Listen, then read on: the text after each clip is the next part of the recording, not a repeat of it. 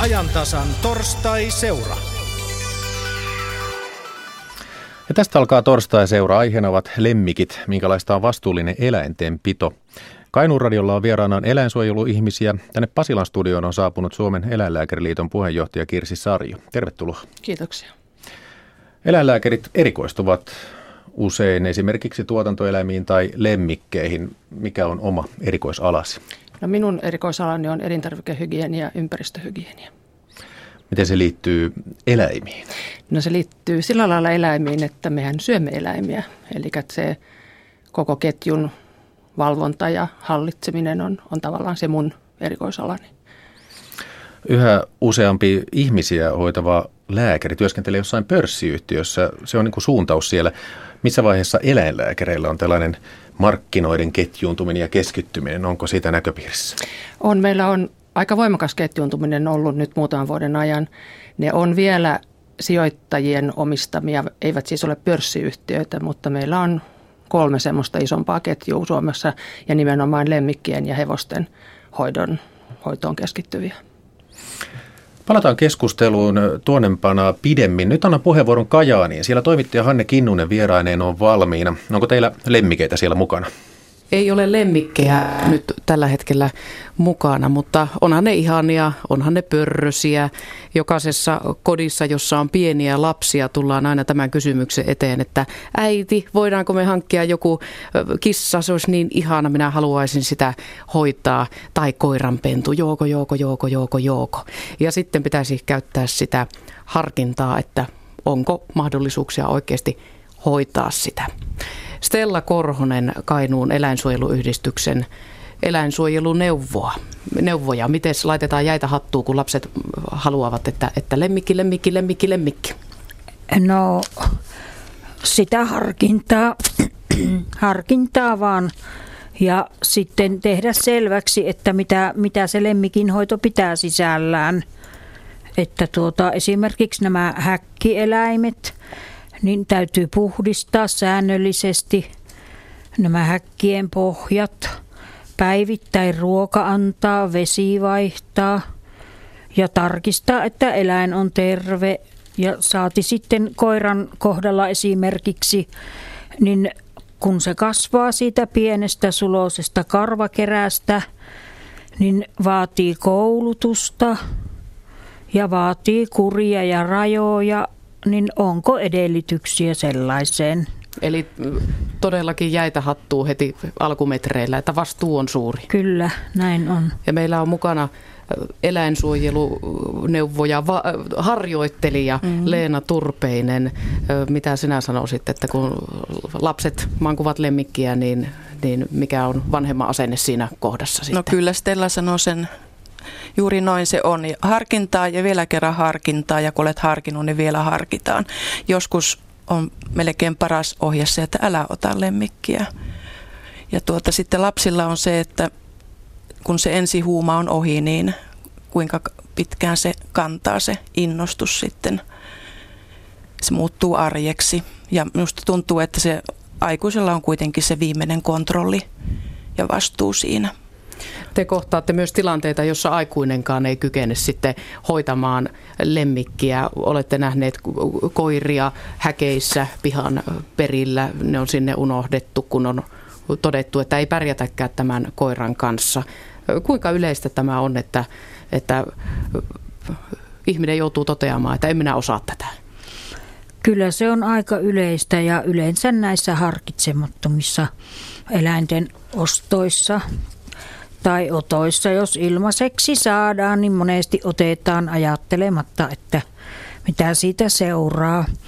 Että kun eläin kasvaa ja kun eläimellä koiralla esimerkiksi kun hampaat vaihtuu, sillä on hirvittävä tarve pureskella. Ja silloin huonekalut ja matot ja kengät ja kaikki on vaarassa. Ja kun eläin kasvaa, koira, niin se vaatii koulutusta, että sen kanssa pärjää. Sitten kun huomataan, että koti on purtu rikki, eikä kyetä hallitsemaan eläintä, niin se on niin helppo unohtaa sinne pihan perille. Mm, Joko tai häkkiin tai johonkin narun päähän. Stella Korhonen, eilen kun me juteltiin, niin kerroitte, että monelle sitten lainausmerkeissä puhkeaa allergia. Kyllä se näin on, varsinkin just näiden nuorien noin vuosikkaiden koirien kohdalla, kun huomataan, että ei pärjätä. Se eläin on voimakas, sitä ei osata eikä pystytä hallitsemaan, kun ei ole koulutettu. Se syö paljon, lainausmerkeissä vararikkoon, jos on suurta rotua ja niin poispäin, niin se allergia puhkeaa äkillisesti. Onko siinä vaiheessa enää mitä tehtävissä? Onko parempi, että koira vaihtaa omistajaa vai, vai vieläkö omistaja voisi jotenkin kouluttaa siihen, että sinun täytyy nyt kouluttaa tämä koirasi, että pärjäät sen kanssa? No kyllähän me ne neuvotaan useissa tapauksissa näin tekemään. Mutta jos ihminen on haluton ja on kerta kaikkiaan kyllästynyt, kyllästynyt siihen eläimeen, niin silloin on ainoa ratkaisu etsiä uusi koti. Ja joskus se on mitä suurinta viisautta, että huudetaan apua. Minä en pärjää tämän eläimen kanssa ja ottakaa tämä pois. Leena Turpeinen, kuinka moni on näin viisas, että uskaltaa sen sanoa ääneen? Kyllähän sitäkin tapahtuu, mutta sitten tapahtuu enemmän tapahtuu sitä, että se eläimme annetaan kärsiä ja, ja kitua huonoissa käsissä ja ongelmat pahenee koko ajan vain. Realiteettien tunnustaminen on yksi osa sitä vastuuta, että tietää, onko minulla varaa, kiinnostusta, halua sitoutua tähän eläimeen vuosiksi. Ko- koirissa puhutaan vaikka jopa, jopa tuommoisesta 16 vuodesta, joka tapauksessa yli 10 mm. vuodesta. Stella Korhonen sanoit, että, että iso koiran kohdalla vaikkapa nyt se ruoka, joka on ihan peruslähtökohta, niin pitäisi niin osata ajatella, että, että 15 kilon ruokasäkki viikossa ei riitä että, että semmoiset määrät menee isolla koiralla ruokaa.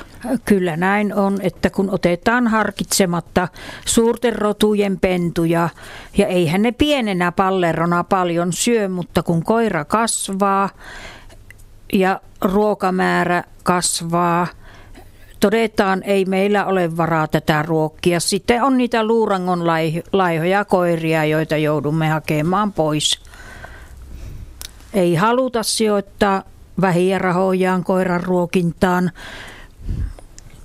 tai sitten yksinkertaisesti ei ole varaa ruokkia. Ja sitten rahasta jos puhutaan, niin eläinlääkärikustannukset, mm. niihinkin pitäisi osata varautua. Kyllä, Kyllä, jopa madotus on jollekin ihmiselle liian kallista, puhumattakaan rokotuksesta, kastraatioista ja niin edelleen, siruttamisesta. Kuinka, kuinka paljon maksaa kissan madotus, matolääkkeet? kymmenellä eurolla varmaan saa. Ja se on jollekin liian kallista? Kyllä näin on. Niin, jos moni joutuu koirankin kohdalla toteamaan, että minulla ei ole varaa eläinlääkärilaskuihin, niin, niin kissat ne ilmeisesti vasta kärsivätkin tästä. Kyllä ne Kyllä. ovat... He... Il, ilmaisia otuksia, niitä saa ilmaiseksi ja näyttää olevan tässä maailmassa niin, että kun jonkun saa ilmaiseksi, niin sillä ei ole arvoa. Siihen ei olla valmiita satsaamaan sillä tavalla kuin johonkin arvokkaampaan. Kuulostaa surulliselta. Mm-hmm. Ja kissoja, niitä pitäisi myös rokottaa ja leikata. käyttää leikkuulla. Mm-hmm. Mm. Kyllä näin on ja kissan kastraatio ja steri, sterilaatio, niin ne ei ole edes kalliita, että kollikissan kastraation saa alle sadalla eurolla ja naaraskissan steriloiminen maksaa vähän yli 100 euroa. Että se ei kyllä olisi iso sijoitus. Ja leikkaaminen kannattaa aina, että jos ei ole tarkoitus pennuttaa kissaa, elämä on paljon helpompaa kissan kanssa, kun se on leikattu. Ja sitten sitäkin kohtaatte eläinsuojeluneuvojan työssä, että, että ihmiset eivät välttämättä edes tiedä lemmikkiensä sukupuolta. Tai nimeä. Nimeä. Mm, kyllä näin on. Mm. Se kertoo jo paljon. Mm siitä, miten on paneuduttu lemmikkieläimeen. Ei Ko- ole vaivauduttu maha alle katsomaan. Mm tai pikemminkin pitäisi sanoa näin, että koira, ei tunn- koira tai kissa ei tunnista nimeä, niin se kertoo jotakin. Mm. eläin, lemmikki usein otetaan sen takia, että halutaan vähän jotain läheisyyttä tai sellaista, johon, johon sitten projisoidaan sitä rakkautta, sitä voi silitellä ja näin, mutta että sitten siellä ei ole jotain mennyt vikaan, jos se eläin ei saakaan sitä huomiota. Niin. Ko- koirasta ja eläimestä on iloa ihmiselle, mutta pitää miettiä sitä, että mitä iloa sinusta ihminen on sille eläimelle. Että se pitäisi olla niin molemmin puolista. Kyllä, kyllä se pitäisi olla. Että on kauhean kiva, kun koira heil- tulee häntää heiluttaen kotiin tuli, tulijaa vastaan eteeseen, mutta jo, miten se koira sen kokee, että jos se on ollut siellä koko päivän ja sitten vielä emännän isännän harrastusten takia koko illankin yksinään ja silloin koetaan mm. vääryyttä. Mm. Kuuntelet Radio Suomen ajantasan torstai seuraa. Minä olen Hanne Kinnunen ja lähetys tulee Kajaanista Yle Kainuun studiosta. Vastuullinen lemmikin pito on aiheena. Lähetysikkunassa joku myös muistuttaa, että pitää varautua myös eläinlääkärin matkakustannuksiin. Jos asuu mm. syrjemmässä, niin siinä on yksi, yksi lisäkustannus siihen siihen vielä. Kissoista ja koirista on nyt puhuttu. Vastuullinen lemmikinpito ulottuu tietenkin kaikkiin eläimiin. Mitenpäs nämä pienet jyrsijät tai kanit, ne mukavat sylissä pidettävät, minkälaista vastuullisuutta siinä pitäisi huomioida, huomioida. Stella Korhonen. Joo, näitä on niin helppo ottaa, kun ovat halpoja. Ja tuota, sitten niidenkin hoito, niidenkin hoito kyllä vaatii päivi, päivittäistä. Ja tuota, esi- sitten täytyy katsoa, että onko se sellainen eläin, joka halu, on yksin eläjä vai tarvitseeko kaverin. Nimittäin semmoiset, jotka tarvitsee kaverin, ne kärsii, jos niitä on vain yksi kappale, eli joutuvat yksinään elämään. Ja sitten on, nykyään hän on tullut ihan ilmiöksi se, että näitä pikkueläimiä ei vaivauduta viemään eläinlääkäriin niiden sairastuttua, koska sillä eläinlääkärin reissun hinnalla saa jo monta uutta samanlaista eläintä. Eli annetaan, annetaan kitua ja kuolla omia aikojaan. Kuinka yleistä tämä on, että, että lemmikkieläintä – suorastaan laiminlyödään? No kyllä se on, se on liian yleistä. Kuinka monta tapausta vuosittain tulee vaikkapa Kainuun eläinsuojeluyhdistyksen tietoon? No vuositasolla. Onhan niitä siis enemmänkin, kun meillä on tämä eläinlääkäri Aila Rauatmaa, joka myös tekee tätä eläinsuojelutyötä. Ja ne pahimmat tapaukset oikeastaan käsittelee. Mutta meidän yhdistyksellä vuositasolla noin vähän alle 30 eläintä niin saa uuden kodin. Ja mitä tarkoitetaan laiminlyömisellä, koska kaikki ne tapaukset, jotka meille tulee, niin niissä on kyse laiminlyömisestä. Ainakin huolesta. Joku ilmoittaa olevansa huolissaan jostakin eläimestä ja me lähdetään sitten tarkistamaan tilannetta. Että laiminlyöntiäkin on niin monenlaista ja monen tasosta. Mm. Leena Turpeinen, kuinka paljon on sitten vielä pinnan alla, jotka eivät tule edes no, teidän tietoon? Varmaan todella paljon ja sanoisin nyt kaikille kansalaisille, että vastuullinen kansalainen kantaa kantaa huolta ja vastuuta myös toisten ihmisten eläimistä. Että jos tuota huolettaa, niin kannattaa ilmoittaa. Että jos se on tar- tämmöinen aiheet on sitten se käynti ja, ja huoli, niin hyvä niin, mutta kannattaa, kannattaa tuota käydä tarkistamassa. Se semmoinen kauhistelu ja päivittely ja voivottelu ja ikkunasta seuraaminen ja kaiken maailman kuuloluureihin osoitteeton kirjoittelu, se ei auta sitä eläintä. Eli yhteyttä voi ottaa esimerkiksi sitten eläinsuojeluneuvoja. Kyllä, kyllä. Ja se, tämän ilmoittajan henkilöllisyys ei koskaan vuoda sinne, sinne tämän eläimen omistajan tietoon. Te olette usein se ensimmäinen lenkki siinä, siinä eläimen tilan kohentamisessa, että, että henkilö joko itse ottaa yhteyttä teihin, että en, en pystynyt hoitamaan lemmikkiäni, tai, tai sitten naapurit, tuttavat, joku, joku tekee ikään kuin ilmiannon. Mm. Ja sanoisin näin, että jos jotakuta pelottaa se ilmoituksen tekeminen, niin ajattelen näin, niin kuin minä olen ajatellut, kun olen itseäni rohkaissut, että sinä voit olla se eläimen ainut toivo. Jos sinä et tee mitään, niin sillä ei ole pääsyä pois sieltä pahasta. Nyt me jäämme Leena Turpeisen ja Stella Korhosen kanssa odottelemaan tänne ja annamme puheenvuoron Jakke Holvakselle. Kiitos. Jatketaan studiosta Suomen eläinlääkäriliiton puheenjohtajan Kirsi Sarjon kanssa. Mitä jäi erityisesti mieleen tuosta Kajaanin keskustelusta?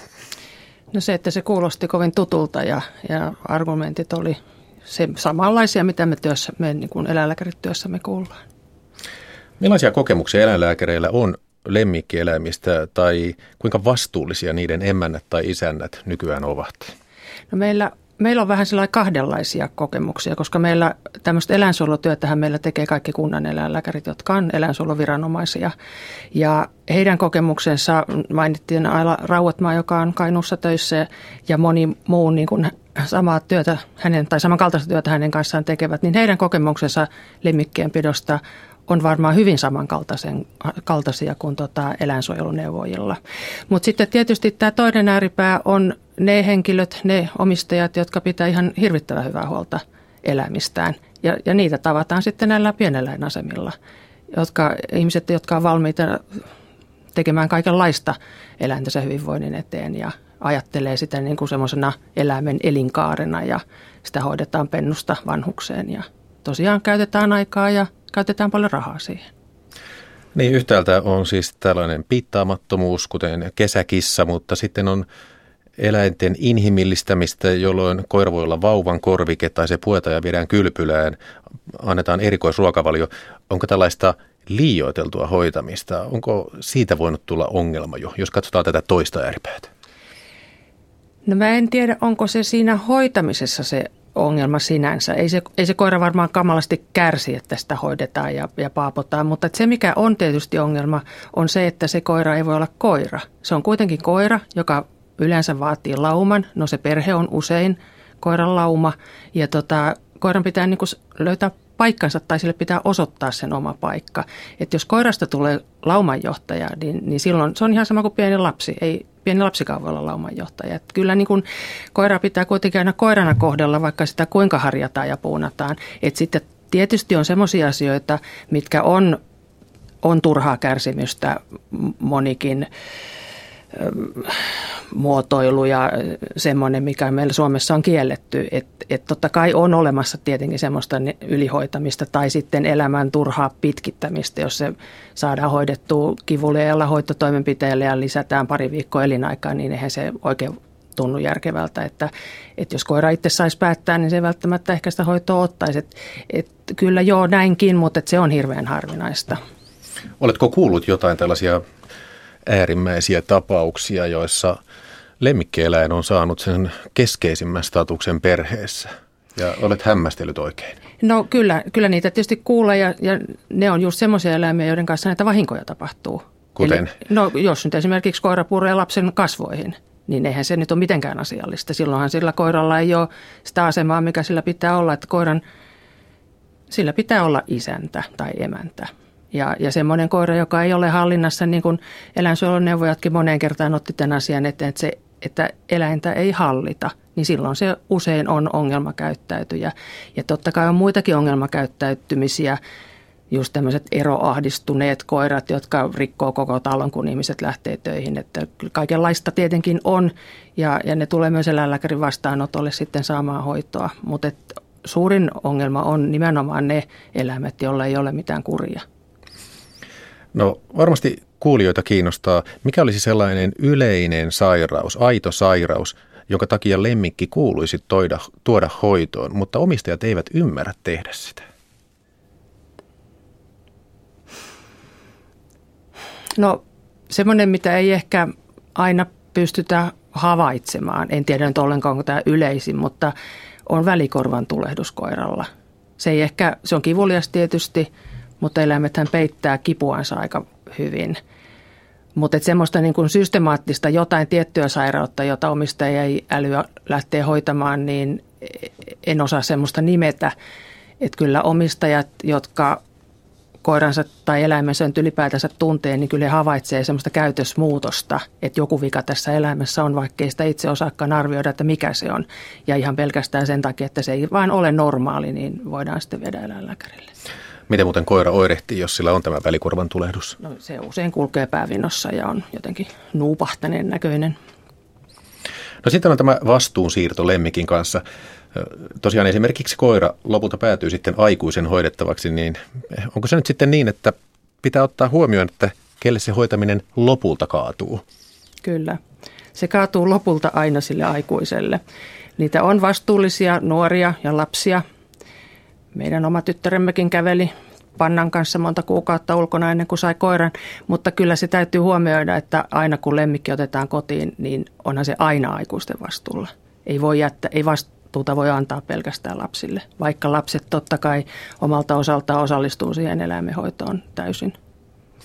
Mitä tuollainen kymmenenvuotias lapsi voi oppia kun hän saa koiran tai perheeseen tulee koira. Voiko se ikään kuin kasvattaa lastakin jotenkin vastuuntuntoon? Kyllä. Kyllähän koirista ja kissoista on ihan hirveästi iloa ja riemua ja hyvinvointia ja endorfiinia ja kaikkea. Ne, onhan siitä tehty paljon tutkimuksia, kuinka se lisää hyvinvointia ja oppii vastuuta, oppii sosiaalisuutta, oppii, oppii käyttäytymään niin kuin laumassa. Varsinkin tietysti, jos on, niin kuin meillä on usein on pieniä perheitä, vähän lapsia, niin, niin tämmöinen koira kyllä markkeeraa hyvin siskoa tai veliä ja sen kanssa voi riidellä ja se ei koskaan sillä lailla suutu eikä koskaan ole pitkävihainen. Ja aina se on iloinen, kun tullaan kotiin. No nyt on puhuttu lähinnä koirista. Onko jotain sellaisia eläimiä, joita eläinlääkäri ei suosittele lasten hoidettavaksi? No ei varsinaisesti, sitä mä mietin aika pitkään, että, että mikä semmoinen voisi olla, mutta se mitä tietysti eläinlääkärit eivät suosittele on näitä erilaisia eksoottisia eläimiä, mitä tuodaan milloin mistäkin Suomeen ja, ja sitten ne tuodaan meidän kerrostaloihin tai omakotitaloihin lemmikeiksi, niin se on vähän arveluttavaa sen takia, että jotenkin ajattelee, että mikä oikeus ihmisellä on. Mitä ne esimerkiksi ovat? No kaiken maailman liskot ja niitä on tietysti semmoisia, jotka sopii lemmikiksi. En, en mä nyt halua tuomita kaikkea, mutta semmoinen, semmoinen, joka ei ole kesyeläin, niin kuin nämä meidän tavalliset lemmikit. Kissakin, vaikka nyt sinänsä kesyeläin on, mutta sietää ihmistä kohtuullisesti. Mutta sitten on sellaisia eläimiä, jotka selvästi voivat huonosti, kun ne tuodaan sieltä alkuperämaasta tänne meidän kylmään, pimeäseen ja pakkaseen. Niin, et sinänsä lapsi voi hoitaa varmaan kaikkia lemmikeitä, mitä nyt on, mutta toiset on sitten tietysti vaarallisempi kuin toiset. Joku punakorva kilpikonna, niin se äkkiä puree kovaa, että sit se täytyy vaan osata se hoitaminen. Kirsi Sarjo, 80-luvulla yksi suomalainen legenda oli sellainen, että Etelän mat- aurinkomatkalta perhe toi suloisen koiranpennun Suomeen ja Suomessa paljastui, että se on viemärirotta. Oletko näin 30 vuotta myöhemmin kuullut mitään vastaavia käsittämättömyyksiä? En ole tämmöisiä kuullut, mutta tämä on jotenkin kyllä kovin minun lempiaiheeni tämä Keski-Euroopasta tai, tai sieltä sun täältä tuodut eläimet, jotka sitten niin sanotusti pelastetaan Suomeen ja ei yhtään tiedetä, mistä ne ovat. Ja ne on usein aika lailla, jos ne on jostain kadulta poimittuja, niin, niin käytöshäiriöisiä ja sairaita ja niissä on aivan valtava tautiriski sekä tietysti lemmikeille, mutta myös meille ihmisille. Ja se tahtoo aina unohtua siinä pelastamisoperaatiossa, että Meillä on kuitenkin Euroopassakin, saatika sitten Euroopan rajojen ulkopuolella, niin kovin monia semmoisia ihmisille erittäin vaarallisia tauteja, vaikka raivotauti tai, tai tämmöinen ekinokokkiloinen, joka sitten sairastuttaa ihmisen, mutta ei sairastuta eläintä. Ja Mitkä eläimet tuovat ekinokokkia ja miten se oireilee sitten, jos se tarttuu? No lähinnä nyt koirat ja fretit, mutta tota, tai siis koirat. Ja sehän ei aiheuta koiralle sinänsä oireita, mutta jos se tarttuu ihmiseen, niin sitten kun tämä loinen joutuu väärään isäntään, niin se aiheuttaa sitten erinäköisiä rakkulamuodostumia, erityisesti maksaan, ja, ja siitä sitten tulee ikävä, ikävää jälkeä. Siihen harvoin kuolee, mutta ne on hankalia hoitaa nämä ihmisten tartunnat. Ja tota, sitä ekinokokkiloista nyt on, on Euroopassa ja, ja lähimmillään sitä on löydetty luonnonvaraisesta elämästä sekä Virosta että Ruotsista – mutta ne on ihan satunnaisia tapauksia, mutta sitten jos mennään vähän etelämmäksi, niin nämä tyypilliset maat, mistä sitten eläimiä tuodaan Suomeen, näitä pelastettavia eläimiä, niin, niin siellä sitä ekinokokkia on sitten huomattavasti enemmän. Hanne Kinnunen, mitä ajatuksia siellä Kajaanissa on herännyt näistä Kirsi Sarjon arvioista? Kyllä täällä päät ovat nyökytelleet, että saman asian äärellä tässä ollaan.